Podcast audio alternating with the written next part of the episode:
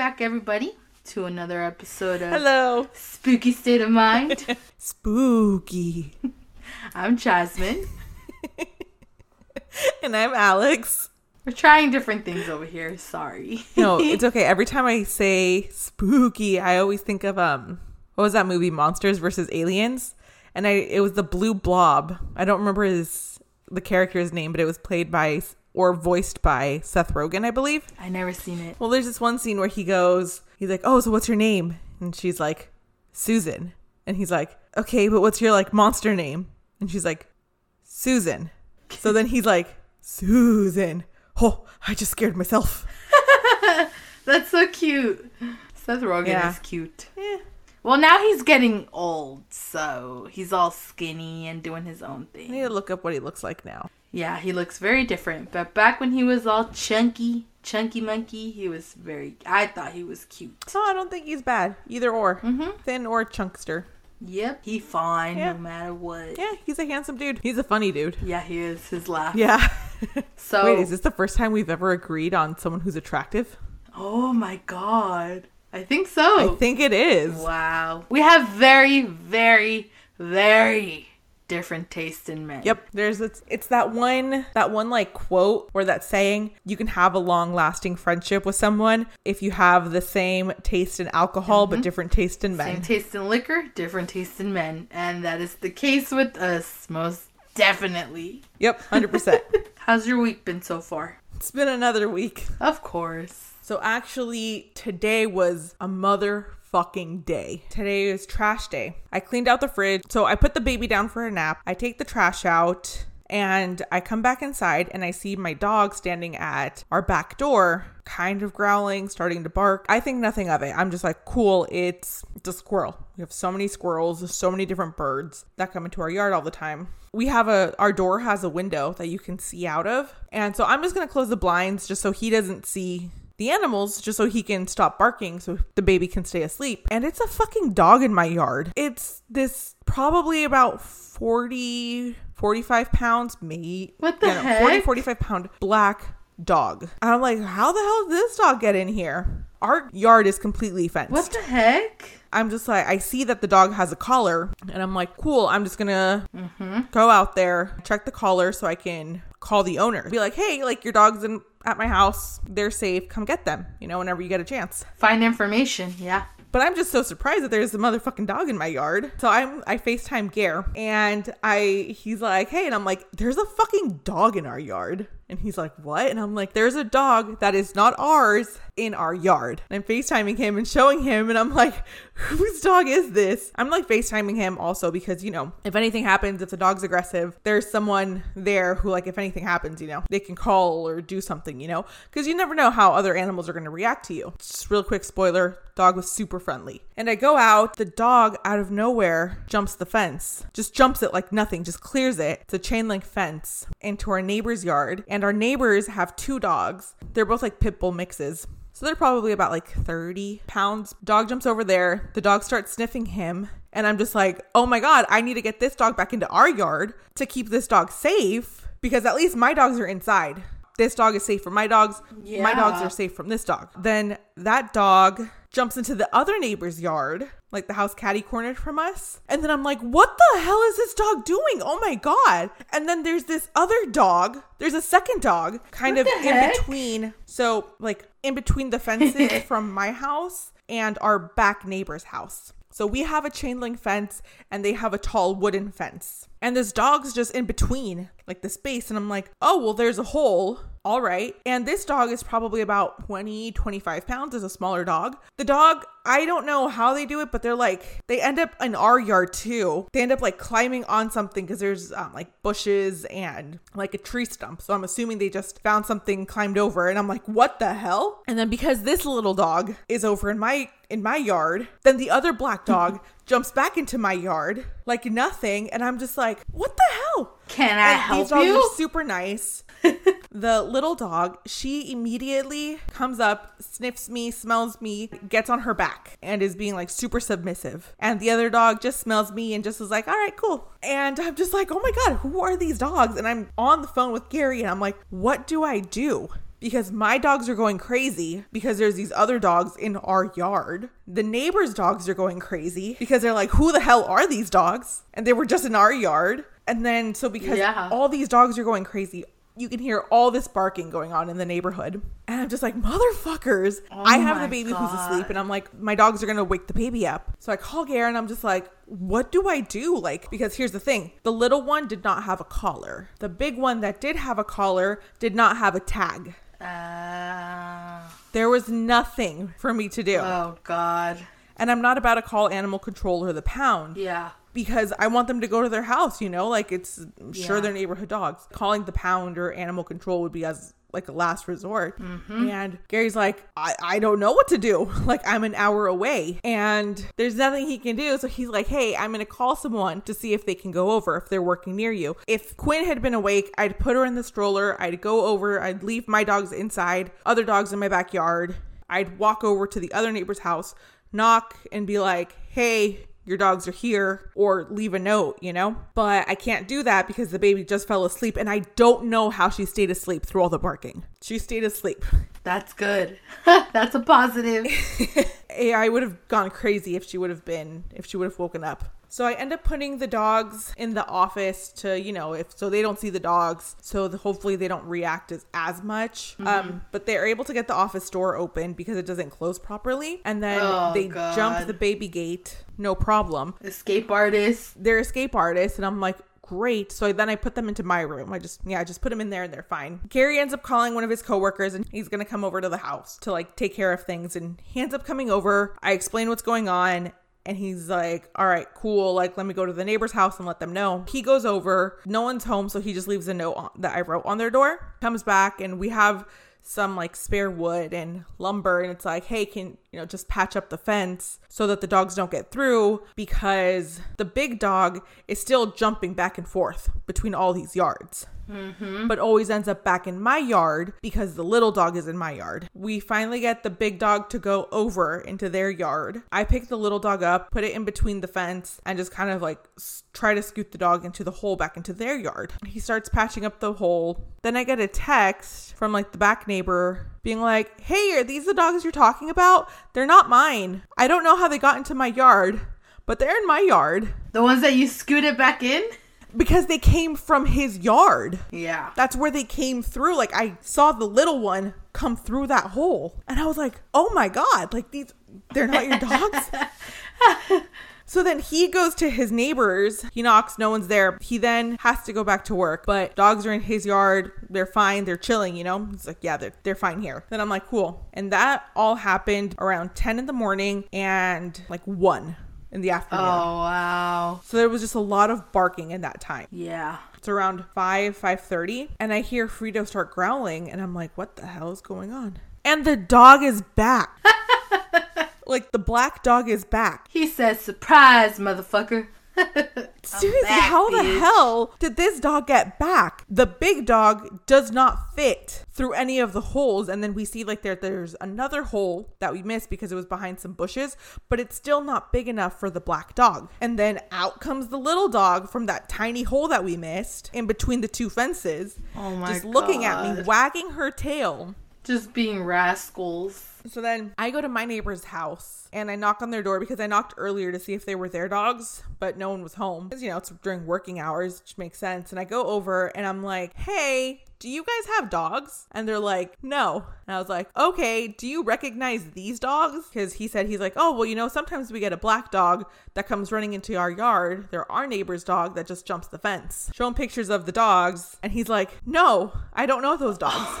Whose dogs are these? And then he's like, you know what? I know my back neighbors. I know they have dogs. Let me give them a call to see if So like this their is like the missing. street over behind the you. street over behind us. Yeah. Oh my god. And he gives him a call and he's like, Hey, are you home? And he's like, No, but I think one of my roommates should be home. He's like, Okay, well, like your dogs might have gotten out. They're fine. Like you can come over to my house and you'll pick them up. Cool, I'll find and dandy and hangs up. Those aren't his dogs after all. It's like, oh yeah, if you want to bring the dogs over, what do you want to do? I was like, they can stay in my yard. That's not a problem. And he's like, okay, so I'll just send the neighbors over to your house to go pick them up. And I was like, yeah, that's totally fine. Because these dogs are going to jump jump over regardless. Apparently, they've made a nice little home in my backyard. Gary gets home. We go to the backyard. The black dog is nowhere to be found, but then the little dog is still there, going back and forth between like the fences and that little hole. So then I'm leaving the house to go run some errands, and I go over to the street over, and not like our back neighbors, but the ones next to them. And I knock, and I was like, hey, and I have a picture of their, the dogs.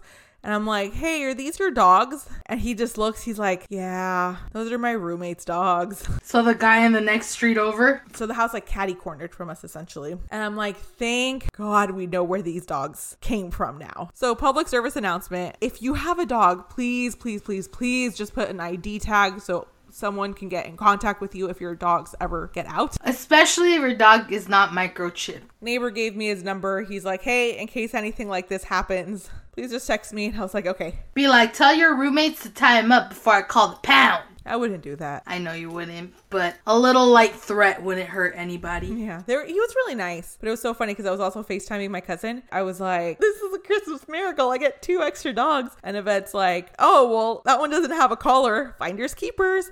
And she was so sweet, and she was just loving on me the whole time. But Gary didn't say no, but he kept telling me why it would be a bad idea, so that I would come to the realization that it's a bad idea to have more dogs. And I'm just like, When you have another one on the way, maybe, maybe so. yeah, whatever. You need to have one little dog, okay? You have to. That's the rule when you have a bunch of big dogs, you have to have one little dog. I tell myself, if I come across a dog that is like wandering the streets, I want to stop. Stop and try to get the dog. But the rule is I can't be going to work and every time that I've come across a damn dog, I've been going to damn work. So then I feel guilty. I'm like, fuck, what do I do? Like the other day, last week, I came across them white fluffy dogs because you know where I live, it's like Oh, like a, a lot of Hispanic peoples, and everybody knows Hispanic people love them little white fluffy dogs. It's the Mexican Yeah. white fluffy dog. Yep.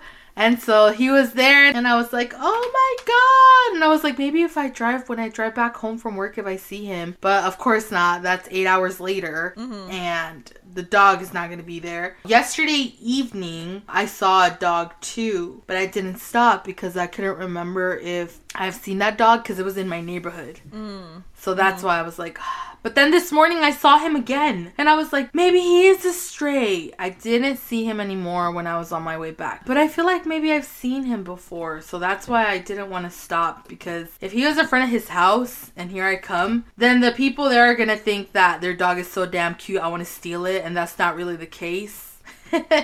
I'm just trying to save the damn dog. Yeah, get So- an extra pet. Right? Oh, I don't know what my family would say if I came home with another dog. Can you come here? If I find a stray dog, can I keep it? No. Why? You think we need Sorry. another dog right now? Care, how long have I wanted a third dog? I know, but we have a one year old and another kid on the way. You guys don't see what I'm seeing, and what I see is a man who's afraid to tell his wife no, but he's trying real hard to put his foot down. All right, whatever. Go away, Gare. If, if push came to shove, you know, I'd say it was yes. Thank you. But ideally, I don't want another dog. Two years. Give it two years. Jasmine says to give it two years. Minimum. We need a fourth dog. We need a cat. We need chickens. We need ducks. We need quail. And bunnies. Oh, I do want bunnies, but Gare doesn't want bunnies as pets. He doesn't like rabbits or like bunnies as pets because he grew up with his dad as a snake breeder. So, and like, Oh, and that's. he's like, no, that's snake food. I don't associate oh my God. rabbits as pets. No, you associate rabbits as dinner. Yeah. Can we get chickens and ducks before we get a third dog? Yes. Yeah, we want a farm. I thought I did too, but I'm a city girl. I don't think I do. I'll settle for not having a third dog by having chickens, ducks, and quail. But I'm okay with having a garden. I would love to have a vegetable garden. That'd be really nice.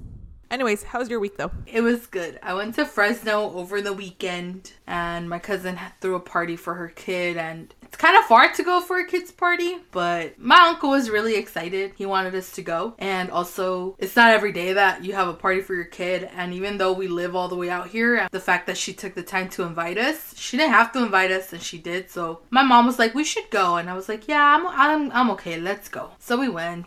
It's what, like a it was cool. five, six hour drive? 4 hours? Oh, okay. four or five hours. Yeah, not too bad.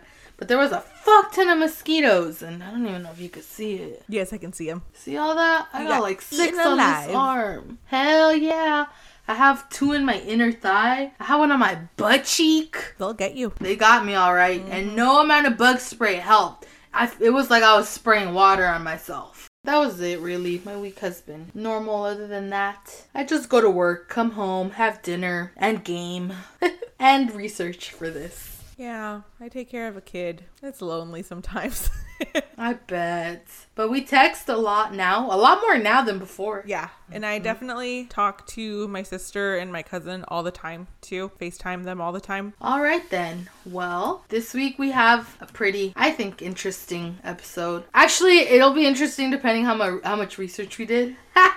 I'm just kidding. Like I'm a big time procrastinator. Ah, That's okay. We both are. I didn't focus too much on like the ghost stories aspect of it because mine was already pretty horrific. Like I've said it before, sometimes real life, or I guess not real life because I think paranormal stuff is real life. I'm a total believer, but normal life- normal life because paranormal is not as yes, normal for normal life and history and things like that are just as horrific and spooky as you know the paranormal or horror genre or ghost stories so i focused a lot more on that oh so the episode this week is haunted places and we wanted to focus on prisons just so we could not have something so broad and not know where to start looking we were both thinking about doing an international prison but when I was looking for things, some of the most, I guess, like notoriously haunted prisons are here in the US. And I'm like, well, the US prison system is kind of fucked. I feel like the most of everything is here in the US, and what the hell does that say about us? A whole We're not lot. an old country. And I'm just over here Yep. like, damn, like all these prisons, like so most of them are here in the US, minus like one or two. Jeez. I,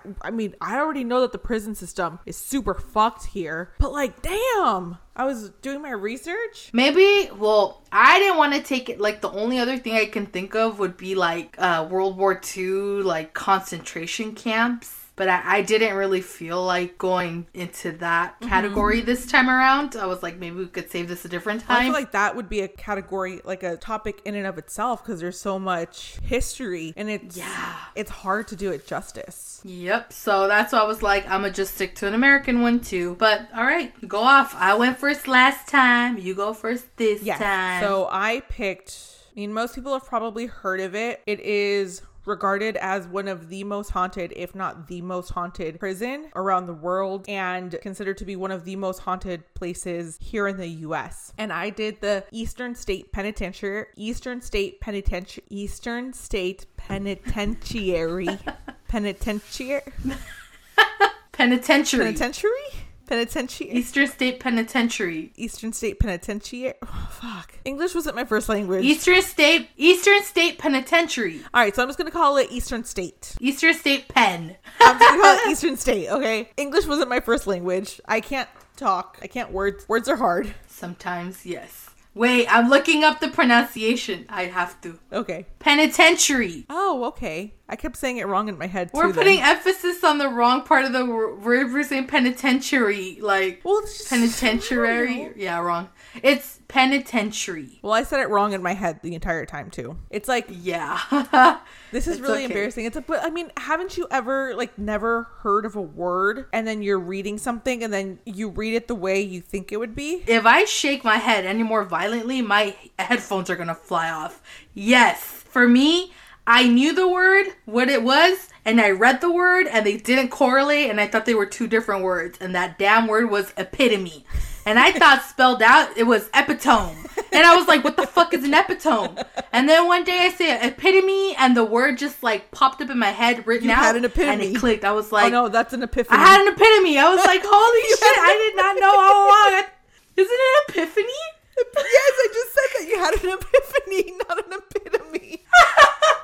I had an epiphany about the word epitome and epitome. And I was like, oh my, I felt so stupid. Like, oh Well, god. no, for me, So, it yes. was I was in- penitentiary. I was reading the Twilight books because yes, I read them. We all did. It was it was Dr. Cullen. It was Carlisle. Except I didn't read his name as fucking Carlisle. Oh no. I read it as fucking Carlisle. Carleasel? It's like, and I said that, like, I was talking about it with one of my friends, and she's like, Oh, she just looks at me and she's like, the fuck? It's Carlisle. And I was like, oh. oh, sorry. Books do that. I feel like that was everybody when they saw the name Hermione. Like, how the fuck do you even say that name? And the only reason I never went through that was because I watched the damn movies Before, first yeah. and then I read the books. Yeah. Yeah, but I'm just like, damn, sorry. Like, English, li- English really wasn't my first Yeah. language. Neither was it mine. So yeah, epitome and epitome. Like I had an epiphany about epitome. Carlisle and Carlisle. Anyway, Too many times, girl. I feel you with that. Okay, so penitentiary. I did Eastern Penn. No, Eastern State. Oh, I can't talk. so it's like tree at the end, okay? Penitentiary. type- Penitentiary. Yeah.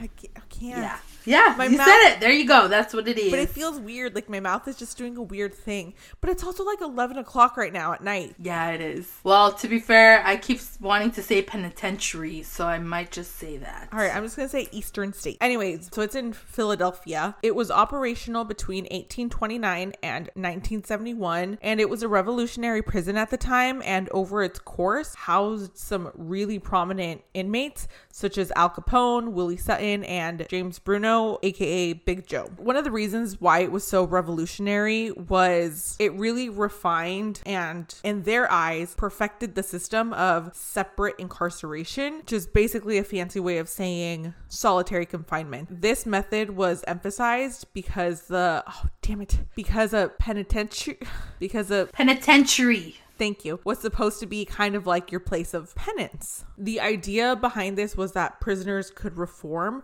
rather than just be subjected to punishment, which I think it's great. I know now some prisons do that and they have like really great outcomes, but I feel like there's a lot of issues here that need to be addressed before we could encapsulate a program like that. Anyway, when it was completed, it was the largest and most expensive public structure. It was actually used as a model for over 300 prisons around the world. Currently, it is a national landmark and you can visit it. It's publicly open from 10 a.m. to 5 p.m., seven days a week, all year round. Probably only closed on major holidays and random days for filming because it's actually been the location for a bunch of shows such as Ghost Hunters, Ghost Adventures, BuzzFeed Unsolved, and MTV's Fear. Damn BuzzFeed. I wanted to work there. Right?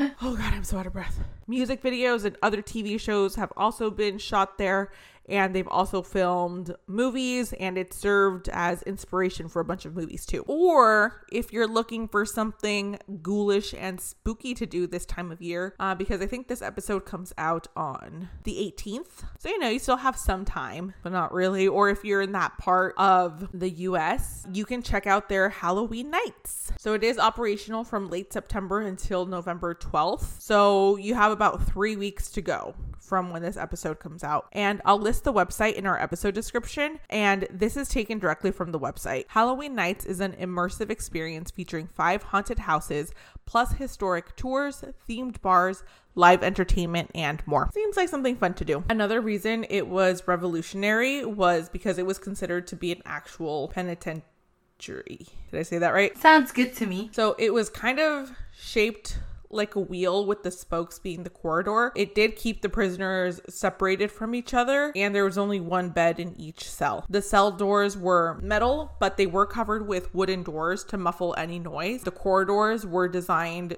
to look like a church, really trying to intensify the whole penance thing. The doors were really short, and there's two big theories as to why. One, it would minimize the probability of attack from prisoners to guards. Two, prisoners had to bow to enter, similar to penance. And there was also a skylight in each cell that was supposed to represent the eye of God because they're always watching. Damn. Yeah, so they really took this whole penance and solitary confinement thing to like the extreme. Mm-hmm.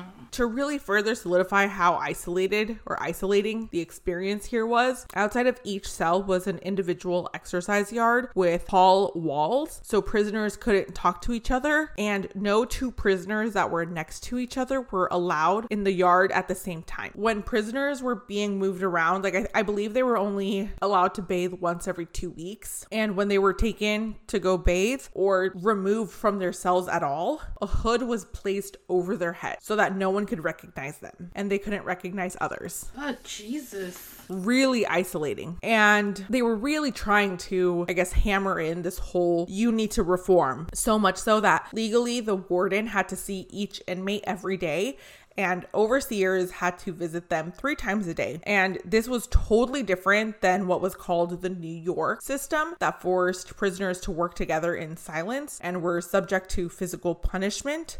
And that just kind of really reminds me of like chain gangs. Reminds you of what? A chain gang, What is that? like a ball and chain, like when prisoners would be with like the chains around Got their it. ankles and working. Yep. Yeah, so it really seems like they're trying to reform these prisoners, right? Maybe in theory it worked, but as we know from great US history, they were at capacity. And it was originally designed for around 250 inmates, but at the end, it housed over 1700. They were always continuously adding. It was only supposed to be one story, but quickly they had to keep adding cell blocks. It ended up being two stories with cell blocks 14 and 15. That's double the size of what it was supposed to be because it was only supposed to be seven. Wow. And cell block 15 was actually for the worst of the worst, and guards were gated off entirely from that cell block, which made me wonder how long they actually kept up with checking on the prisoners. And then I kept reading and obviously found the answer. Due to overcrowding, the solitary system was officially, keyword officially, abandoned in 1913. Then I wondered how long it had actually been abandoned for. In the early days, many believed that the prisoners were genuinely remorseful and that the solitary system was working, but that couldn't be further from the truth. Maybe at its inception that was the case, but soon the guards and others in charge designed solitary punishments that were absolutely horrific. Oh, they Oh, inflicted no. physical and psychological torture on the inmates. Of course. Mm-hmm. There were many visitors to the prison, and in 1842, Charles Dickens toured the prison, and this is what he had to say about it. The system is rigid, strict, and hopeless solitary confinement, and I believe it, in its effects, to be cruel and wrong. So, the prison was supposed to embody the sound of silence, which meant prisoners weren't allowed to talk, sing, hum, or make noise in general. And the system was so rigid, if they were caught breaking the rules, they would succumb to the iron gag. That was a metal clamp that would attach to a person's tongue and had Oh. chains that would be attached to like handcuffs behind the person's back. And Oh, if they hell no. struggled, fidgeted, or moved too much, it would cause the tongue to tear. And in some instances, the tongue would be fully removed because of the gag. Ugh, hell no. I mean, it definitely. So it's like worked. you're doing it to yourself. Yeah. Oh my god. Yeah, so the iron gag definitely worked at keeping the prisoners quiet, but at what cost? So many prisoners literally went insane due to the silence and torture. Imagine like not remembering what your voice sounds like. Mm-hmm. Like what the hell do I sound like? I can't even try it. My throat is dry and if they hear me, that's it. Yeah, and there was literally no stimulation. And as someone who suffers from like mental health issues, I can't imagine being left alone with no human contact, with no sound except that of the inner workings of my mind. And that is not a good place to be. I would literally go insane. I mean, I would go insane. I don't know if I have mental issues because I've never, you know, but I would go insane, girl. So I feel you. I mean, it's hard being home alone with a baby all day. And like she doesn't talk yet. She's only one. And when she does, all she says is dada, which is not great for my ego. But now she started saying when she's thirsty, she starts saying gua for agua. So I'm just like, all right, Aww. communicating now. I love how all babies pretty much do the same thing because I remember my niece and nephew would say wah wah when they wanted water. Yeah, she goes gua. Wah wah. Yeah. It's so cute. And I'm just like, oh, agua. It's mm-hmm. the cutest thing ever. She like actually asks for it. And I'm just like, only a year old. yeah, she's a smart baby. Maybe that's because she's my kid, but I'm saying she's smart. Anyways, another punishment was the water bath, where prisoners would be dunked in cold water, similar to what Elizabeth Bathory would do from last week's episode. But mm-hmm. after they were dunked, they would be hung from a wall outside the prison for the night. Literally being put out to air dry. Yep. And keep in Sorry, mind, it's not funny. keep in mind, they're in Philadelphia. Oh my god, yeah, it gets cold out there. It gets cold. In the colder months, it definitely caused hypothermia, and some prisoners died. yeah. When prisoners would be brought back inside, they would have a thin layer of ice on their skin. Mm. And I imagine like icicles like hanging off the ends of their hair. Mm-hmm. Another torture implemented was the mad chair, where prisoners would be strapped to a chair for an extended period of time. All right, doesn't seem too bad, right? Wrong. What kind of chair was it? Prisoners would be strapped in so tight and for so long that it would cut off circulation and result in some limbs being amputated or left them permanently crippled. Oh my god. Sometimes they would be strapped in for weeks. Yeah, definitely a mad chair. Oh my god. I feel like it would cut into them and I mm-hmm. can imagine the skin like growing back over the straps. Yeah. Like, oh, ugh. Poor people. However, there was another punishment that took solitary confinement to a whole another level. Prisoners were already really isolated here, but some would be taken to the hole. The hole was basically a basement under, I believe, cell block 14. There were no windows, so there was no light. Which immediately made me think of, well, didn't they want the eye of God to always be looking down at them? So now no one's looking at them, and it just makes me wonder. I'm like, ugh, I don't know. Maybe I'm reading too much into it. Anyways, It makes you wonder what I missed. I missed something. oh, it just it makes me wonder like while they were in there if any of the i guess like the wardens or the guards or anyone in power there Would what yeah, they would did do something. Yeah, mm-hmm. I understand now. Very true. there was you know the prison was designed for the cells to have an eye of god so that god could always be watching And I'm sure some kind of light. Mm-hmm. but this is like they are literally being put in into the prison's hell. It's the basement with no light. As i said maybe i'm reading too much into it. I don't know. But anyways many prisoners were starved had absolutely no interaction no bathroom access. They literally just had to go in the basement that they were in. And they were left unattended for days on end. When prisoners would be released from the hole many prisoners would be insane. Not just like a little crazy or stir crazy. They would legitimately be insane. I think it's called the troxler effect. Um, when you stare at something for long enough with no distractions around you your vision literally will be altered. Kind of like if you stare at yourself in a mirror for too long your face will literally become distorted and people claim to have seen themselves turn into like demonic figures. This happens because your brain needs stimulation. And if you don't have any your brain will literally create stimulation with what's around. And i can't Oh imagine God. what it would have been like in there. But okay, just really quick, speaking of mirrors, I've always wanted to try that where it's like you dim the lights and just look at you just stare at yourself. But I would go cross-eyed because when I stare at something, I start to go cross-eyed, and then I'm like, oh damn. but like I'm so scared. Focus. You know, because they say mirrors are portals into like a different dimension or a different world, or it's the space where the veil between worlds is thinner. I don't know. Maybe we'll just do an episode. It's where Sirius Black went. Ah, just kidding. Maybe we'll just do a whole episode on mirrors, Very true. Ooh, it's a good idea. Right? Because then I think of the movie Oculus, and I really liked that movie. I never seen it. Oh, it's on Netflix. That's good. I recommend it. Okay. But anyways, um maybe it wasn't just the torture that made the inmates insane. Maybe it was also because the prison was haunted.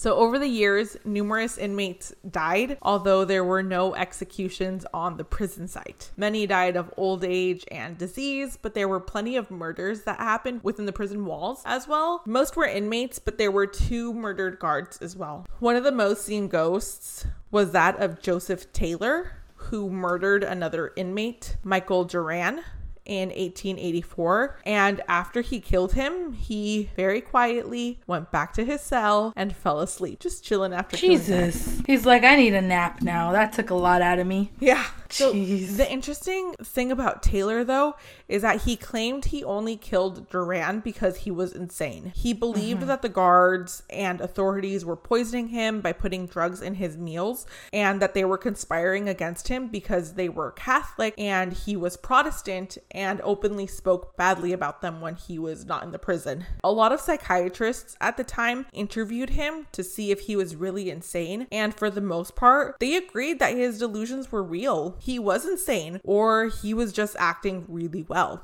Regardless, he was still convicted of that murder. There was actually a newspaper article that came out around that time that said it wasn't Taylor who killed Durant, but rather the penal system is what killed him because the prison's separate and solitary policy was responsible for making him insane. I'm not sure which newspaper it was. I didn't write it down. Um, I'll try to go back and list that in the show notes, but that was definitely an interesting take. They really so much for penance or whatever. Instead, they made people go crazy. Yeah. But remember, that was only up until 1913. Because then they're like, nah, fuck this. It's just regular prison. Just regular prison now. Another popular ghost story from the prison is the locksmith story, in which a locksmith was doing some restorations in cell block four. And when he removed the lock from one of the doors, it said that a portal was open that let trapped spirits escape. Huh. The locksmith said he was unable to move because there was a massive force that overcame him on the cell wall, you know, of the cell that he was working on. There were so many faces that just swirled towards Well, him. also imagine working there and not agreeing. Like, I can't, I can't imagine every worker agreeing with their methods. So Uh-huh. I'm pretty sure, not saying that what he saw wasn't true, but Mm-hmm. I guess just to kind of have like a logical explanation behind that. I'm pretty sure the, some of the workers kind of went crazy too. You know. But this is also he was doing some restorations. I I didn't write down the year that this was, but I'm pretty sure it was towards the end of its operational time or after it was operational. Let me look at that up real quick. Yes, it was in the 1990s. So when I read about the faces swirling towards him, my mind instantly went to Full Metal Alchemist when Ed is at the gate and it's opening and you see all the faces and the eyes staring at you and oh, I just get chills. Did you ever watch Full Metal Alchemist? I don't think so. No, it's an anime. Really good. 10 out of 10 We recommend. have very, besides different tastes in men, we have very different tastes in movies and shows. Probably besides like horror. yeah, but this is really good. I really recommend it. it's an anime. I've heard of it. Yeah, I don't remember if it was the first installment, like the Full Metal Alchemist, or if it was in Brotherhood. I watched them forever ago, like when they first came out, but they're both really good. 10 out of 10 recommend. Yeah, What's it called? Full Metal Jacket? Just kidding. You.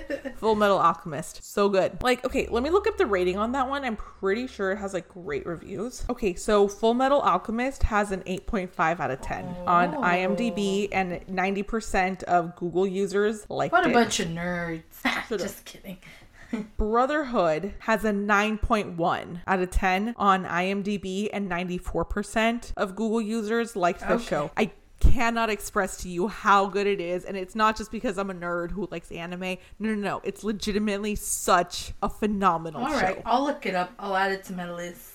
You really, really should. 10 out of 10. Can't stress that enough. I'm leaving this whole section in the podcast because everyone needs to watch it because it is just that good. Oh, I'm watching, I'm looking at the because I just checked right now where you can watch it. And it's just oh, I'm looking at the picture of Nina. Oh, my heart is breaking right now. If you've watched Full Metal, you understand. Oh, I want to cry. I want to cry, and it's not just because I'm pregnant. I promise. I need to like compose myself. Okay, back to the back to Prison or the Oh, yeah. penitentiary. Back to the prison. That's a word I can say. Penitentiary.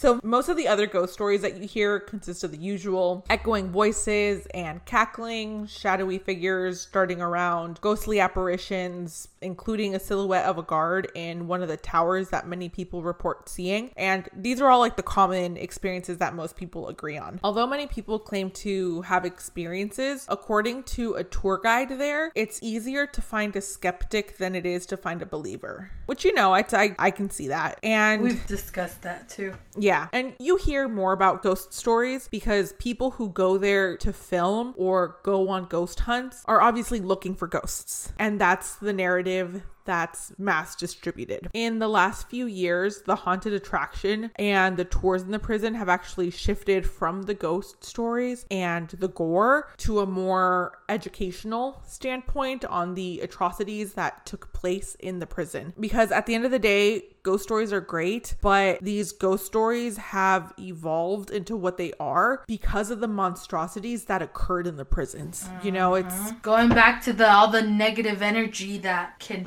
stay in a in a certain location. yeah. And And you it's get just that. I think it's when talking about the paranormal or anything haunted or horror or anything like that, especially when it deals with historic places or with people. It's these ghost stories, like I said, evolved into what they are because the monstrosities that happened to the prisoners who were actual people. I feel like it is so important to not forget that. That's just as horrific, if not more horrific, than any ghost story. So often that gets lost in translation, and you know, people want to be spooked, but yeah, like I said, honestly, the real horror comes from the experiences of these people, and I think there needs to be a middle ground because I'm 100% a believer in like ghost stories, the paranormal, all of that. But I also think it's really important to highlight the issues that happened within the walls, especially considering that these people were oftentimes left extremely crippled or with mental health issues. So it's, I don't know what's scarier. I don't know what's more horrific the history or the hauntings. Or I guess it's the history because that's what led to the hauntings.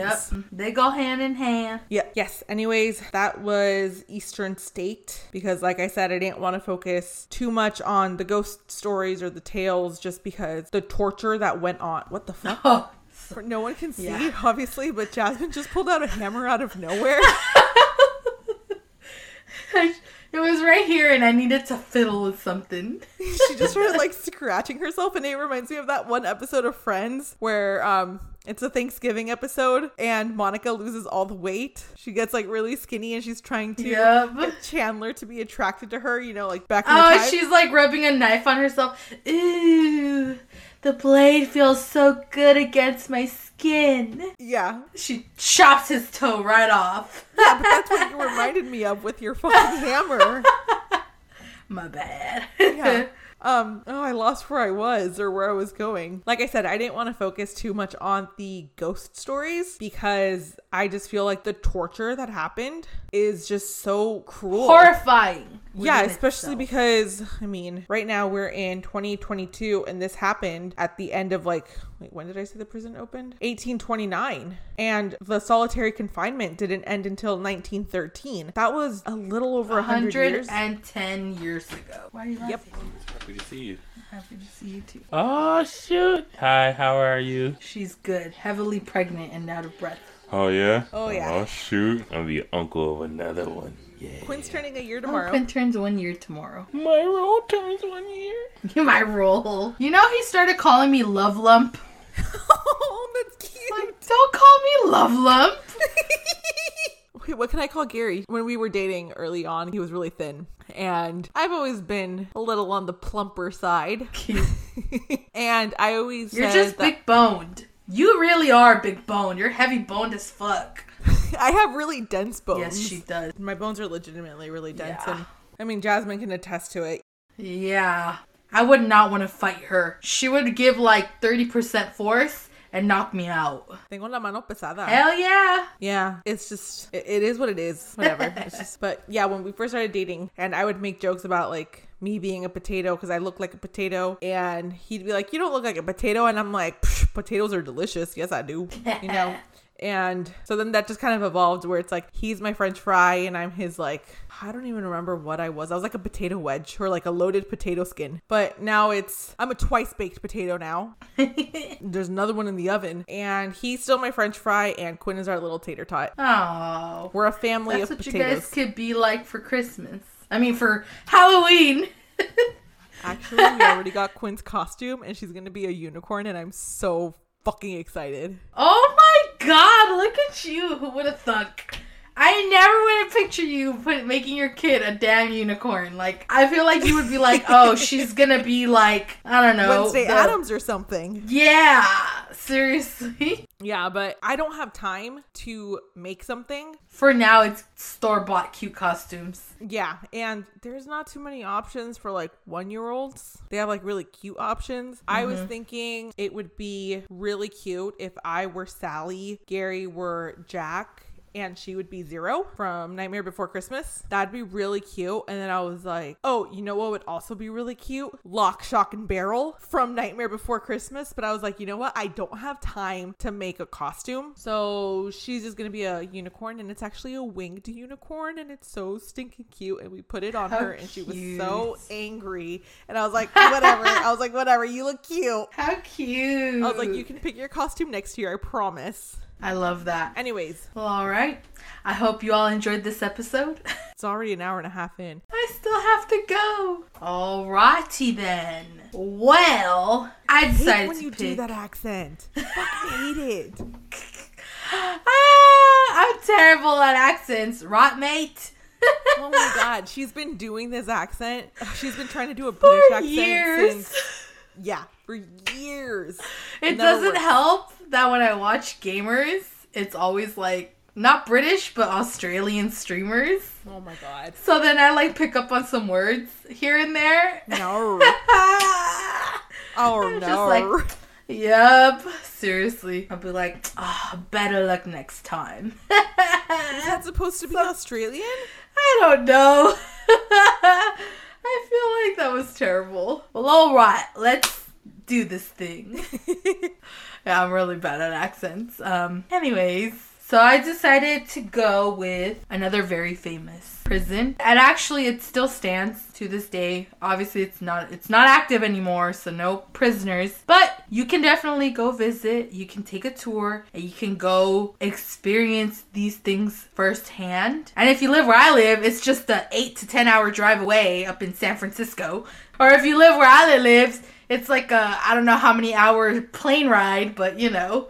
I think it's five. There you go. So I'm talking about good old Alcatraz. Oh, I don't even have my notes pulled up. One moment, please.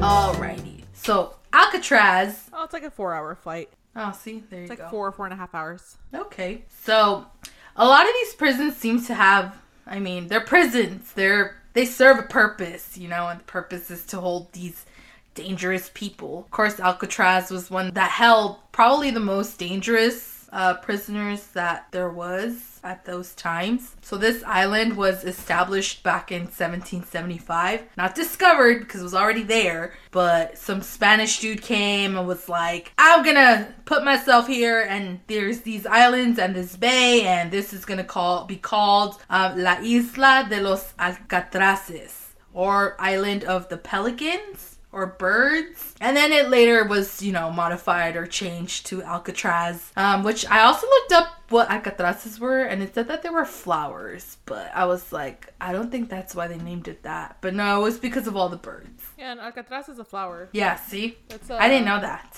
Like yes, a lily. It is a yeah, a calla lily.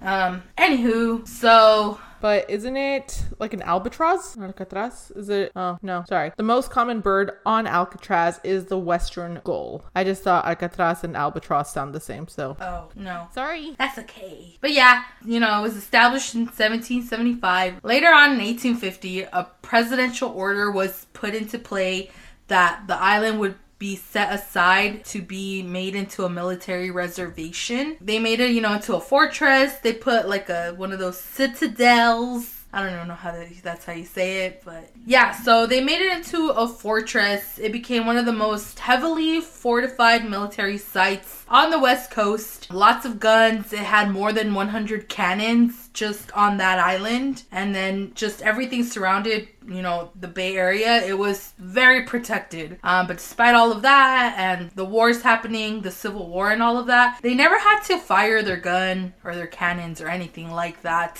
So later on in 1909, so this is about 59 years after, you know, it's made into a fortress, they tore down the citadel, citadel, cita whatever, the big ass fortress, you know, that they tore that down and they just left like the base level of it. The basement level is what they called it. So like the main floor. They had prisoners. It was most, it was military prisoners and anyone that they captured, you know, from the enemy. They had them for the next two years, just kind of build it into a prison. It became to be known as the Rock, which I didn't know that that's what people call the island. Maybe not anymore. I I'm gonna say this. I've never been to Alcatraz. Everybody says you should go. And I know, I feel like more people have gone than haven't gone. And I'm one of those who haven't gone. So I haven't gone either. Gary and I went to San Francisco one time. It was kind of like a last minute trip. So we tried getting tickets to go to Alcatraz, but it didn't pan out in Happen. our favor. Yeah. So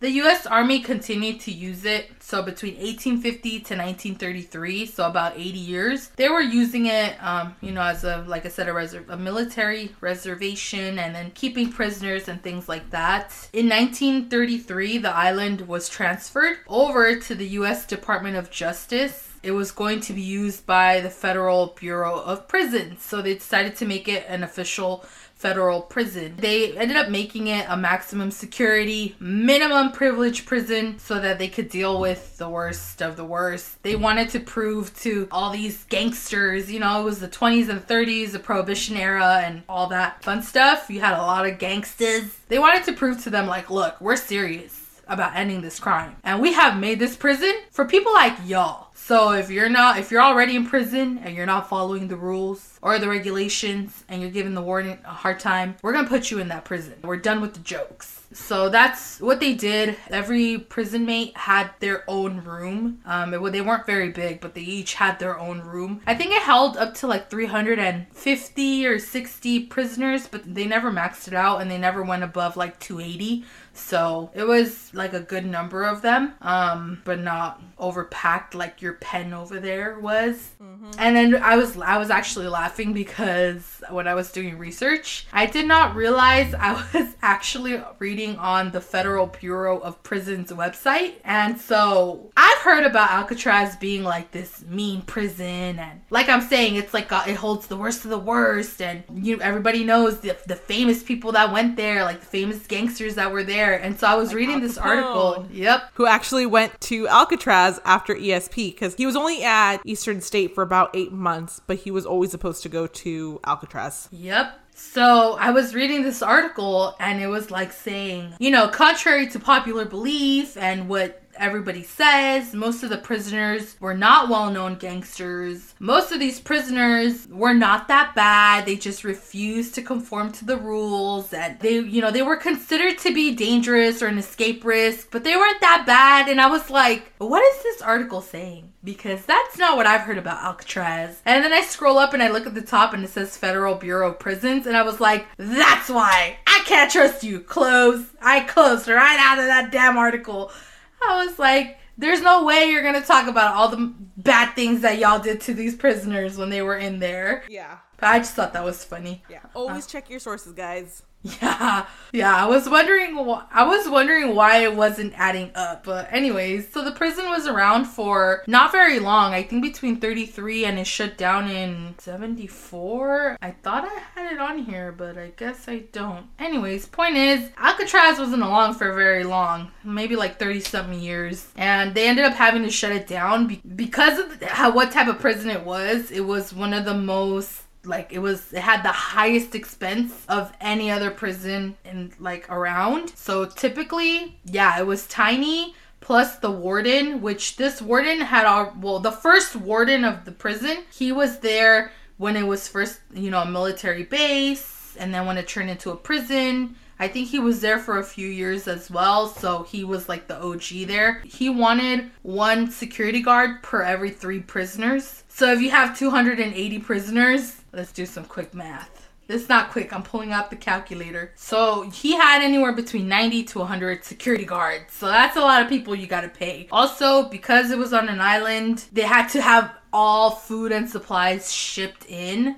every whenever. Each prisoner per day was about $3. You know, one prisoner would be $21 a week. Alcatraz was $10 a day per prisoner. So that was $70 per prisoner, you know, a week. So it was just too much money. They didn't have the funds. Oh, on top of that, on top of all the money they had to put into the prisoners to feed them and clothe them and all that, because of the seawater around the island, of course, the side walls of you know the outside of the prison they were they were starting to erode. So now they got to put money into fixing it because what's gonna happen is that these prisoners are gonna start making holes in these walls and escaping. And you know we all know that there was many different attempts of escaping. There was actually um, i believe 36 prisoners who tried to escape. 29 of them were caught Six of them, I believe, were shot, and then one or two of them, I don't remember. I didn't write this down. That's what I get for not writing it down. 36 attempted escapes. 28, 29 of them were caught. A few of them were shot, and uh, the the rest of them were not were not found. Actually, one one guy did manage to swim all you know across to San Francisco. He was so exhausted by the time he got to the bay that he passed out. He was hypothermic. They caught him and they took him right back. I know a lot of people they say they say and a lot of people believe that the reason that you can't escape Alcatraz is because there's a lot of sharks around and they eat you and blah blah blah. But there's actually that's not the case. There's actually no sharks in the water. It is like a lot of currents because it's not that far. It's only a mile and a half away from San Francisco. So you can easily swim across and many people have done it. And they actually hold a triathlon every single year. I think they've been doing it since the 80s. So they swim the 1.5 miles, 18 mile bike ride and an 8 mile run to prove that oh it can be done not that these prisoners could do all of that, but the reason why they couldn't make it was just because obviously they're not getting a full meal like we are. They're not getting a healthy meal like we are. So they don't have all that energy to burn. So that 1.5 mile to try to swim across, plus trying to get, you know, any waves that are slapping you in the face, it was not realistic for them to make it because they weren't at the. Well, yeah, and people also train for a triathlon. Yeah, but actually, average people have done it. There was, I think, two 10 year olds who swam across. There was like another chick who did it. Like, it's just been like average. Okay, whatever. They don't need to show off, okay? right? Like, the average person could do it, you know? And the average. Yeah, I do tell Gare that I do want to um, run a triathlon. Not like an Ironman or anything like that. Oh my God.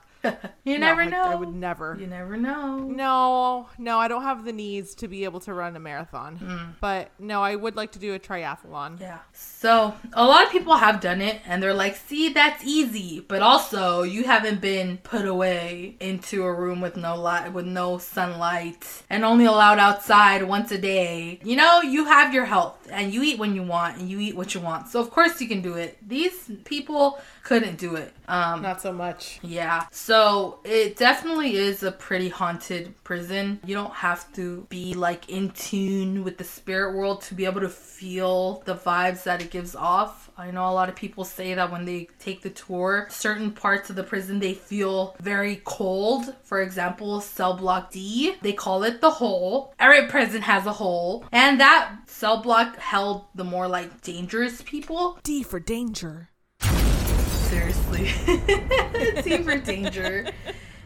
So D Block, D Block was the most known and popular, you know, area in the prison. They ended up adding additional security in that block after an escape attempt attempt in 1939. It was known as a treatment unit. Unit. It had 42 cells with different degrees of restriction. So, like I was saying, any of the prisoners that were in that area they had no contact with the general population. So, of the 42, 36 of the cells were virtually like the others in the general population. So, they were pretty much like the other cells in the prison. They just didn't have as much contact. They weren't allowed to go into the hall for meals with the other prisoners. Um, and they were only allowed, I believe, one visit to the yard and then two showers each week. They ate in their cells. So like I said, they weren't able to go out to eat with the prisoners. They had to eat in their cells. So pretty much that's that's that's it. They were able to just read any material that was approved by the prison. Those cells in particular, they faced the Golden Gate Bridge. So they would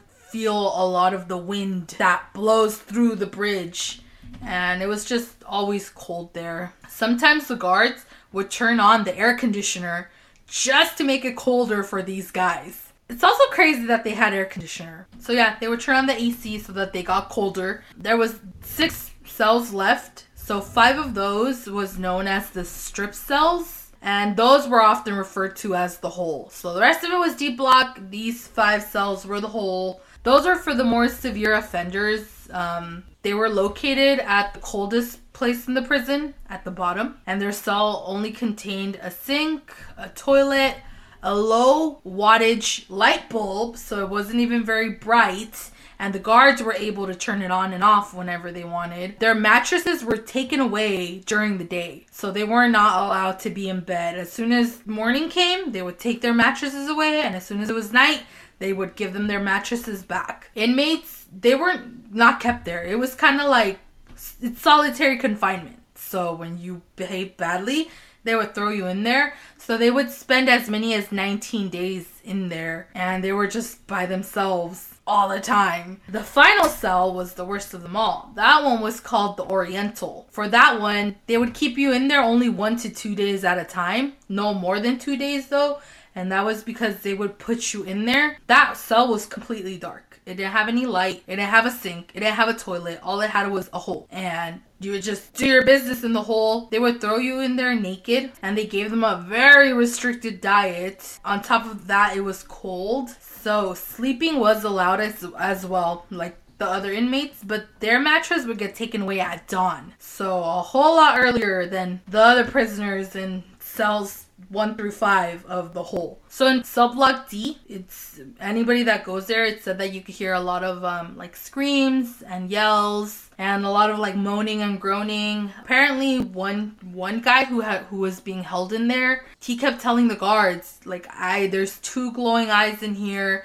They're trying to kill me." Please help me. And the guards are just like, ah, you're crazy. Like, no, there's nobody there. Come on now. You're by yourself and he was pretty much yelling all night long like help me help me he's trying to kill me he's trying to kill me and they ignored him finally after I don't know how long he was screaming, he went completely silent. And you would think that the guards would go check on him then, like, oh, why is he silent all of a sudden? Well, no, they waited until the morning. And when they went to go look at the block of where the cell that he was in, he was dead. And they saw that around his neck there was two handprints he had been strangled to death. And nobody knew who did it. Some people actually they suspected that maybe one of the guards did it. They got really annoyed with him yelling and saying that someone was trying to kill him that they went in there and strangled him him- himself. But they did an investigation and nobody admitted to anything and nobody looked like they were guilty of anything so to this day, nobody knows who or what killed that man. But when you go into that cell block, you feel like instantly cold.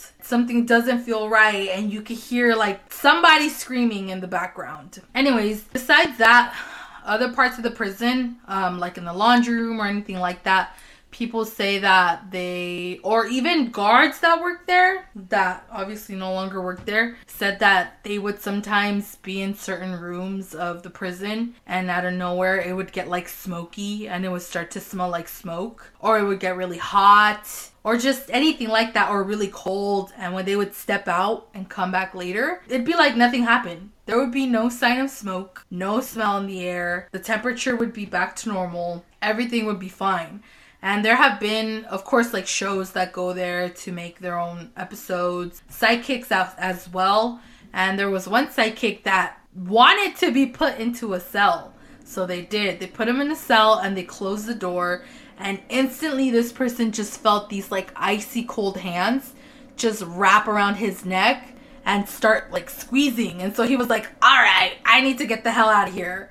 Oh, so that's another thing that people can experience. It's the epitome of fuck around and find out. And it's like the more you fuck around, the more you're going to find out. Exactly. So it's just people that say that they sometimes see like a like a man in a gray suit, like the shadow of a man, or um, what do you call it? I forgot what the word would be for a spirit, but anyways, like a spirit of a person walking by. A shadow or an ap- or an apparition? Apparition. There you go. That's what I was trying to remember. An apparition of a man in a gray suit. Sometimes you hear a woman like crying, and they think that that woman was back from when it was like a military base. She might have been there. Also, when the prison shut down, it was actually um, like a group of Native Americans used the place for what do you call it? Like their own their own use, you know. So they also said like yes, there's also spirits of Native Americans here and women. So you see all of that too. But fun fact, when Al Capone was there, he was afraid to be out in the yard with everybody. So he wanted to like start a band and he learned to play the banjo. He learned to play like up to 500 songs. And he always he would always do it in the bathroom in the shower cuz he was afraid that if he did it out in the yard, he would get killed. So when you walk by the bathroom or near the bathroom, some people have heard a banjo playing and they think that's Al Capone's spirit playing. And I think that's really all there is to it. I mean, I couldn't find really what other things they would do to the prisoners, but I think that when you're confined to a small bedroom and you're only able to do certain things and you're a mile and a half away from the mainland, I think that's enough torture. A lot of prisoners actually like they were they ended up being like dominated for lack of better use like terms. Um, and that was the intent that the prison was supposed to bring. Like that's what they wanted it for to calm down these prisoners. And once some of them would calm down, they would place them back in other prisons. The longest prisoner that they had there was there for 25 years. So the rest of them got put back wherever the hell they had come from. They weren't long term. Yeah, no. It wasn't meant to be a long term prison. It was just meant to kind of like, oh, you want to act up and you think that, you know, like Al Capone, he was still running his operation while he was locked up in Georgia. He was running his operation in Chicago. So I know that's not that far, but to be able to still run your operation from a whole other state, he was paying off pri- uh, prison guards. He was buying them. He, you know, doing everything that he needed to do. So they were like, "All right, you want to be like that? We'll show you." And they took his ass, threw him in Alcatraz, and and it stopped. The prisoners were not bought out. He wasn't able to do none of the things that he was doing before. So the prison did what it was supposed to do. Yeah, he fucked around and he found out. Oh yeah, most definitely. So if you go today, you know, because you can buy tour tickets and all that, and they put you on a little boat and you do do do do do sail your ass over to Alcatraz, you might be able to feel or hear or smell or you know touch any of these things that a lot of other people have encountered. So if you go and you're sensitive to these things, just know it might happen to you. Tread lightly. And that's all I have to say about that. Okay, what accent was that supposed to be? That was supposed to be Forrest Gump. you know when he's done with the story, he's like, and that's all I have to say about that. That was a good accent. I wish they could see my face. she hates it so much. I didn't even pick up on that yeah, I'm really. because it was terrible. No, and that's all I had to say about that. That's all for now, folks. well, all right. I know my story wasn't as exciting. I can't always have the exciting stories every single week, guys. My back will start hurting from all the carrying. No, I'm just kidding. Yeah, no, but actually, yeah, it will. no, my voice started to kind of go away there, so I kind of ended up cutting this short. Anything else we got to say about that? No, but I mean, that's why my back hurts all the time. Just because I'm carrying all the weight of like being the funny one in my family, you know? yep. I feel ya. My siblings do agree. They do agree that I'm the funny one. And then my younger sibling says that, yes, I am the funny looking one. And I'm like, fuck you too, broski. He's like, you're funny all around. You got a funny attitude. You got a funny face. I never said I wasn't. my parents do agree that I'm the funny one too. So I'm just saying. So I guess we should sign off. Probably. All right. Well, I hope you all like this episode. Um, you know, tune in next week uh, for I'm not sure what we're gonna talk about. We're not gonna tell you. Y'all are just gonna have to come on and listen. But yeah, if you have any suggestions, anything you want to talk about, any story you want to tell, any what is it called, constructive criticism, you can either send us a comment, send us an email. Um, what's our email again? Our email is spookystateofmind at gmail.com. Go ahead, send us an email, especially if you've been to either Alcatraz or Eastern State Penitent- Penitentiary. yeah, if you have any firsthand experiences with those places, let us know. Or any other firsthand experiences with anything else, let us know. We want to hear. We want to tell the world. Yes, we love hearing all spooky stories. Or if you just want to say hi, that works too. Yeah, that too. We want, we want to be able to tell listener stories. So hope to make that happen. Other than that, I hope you enjoyed the episode and hope to see you again next week. All right, stay spooky. Bye.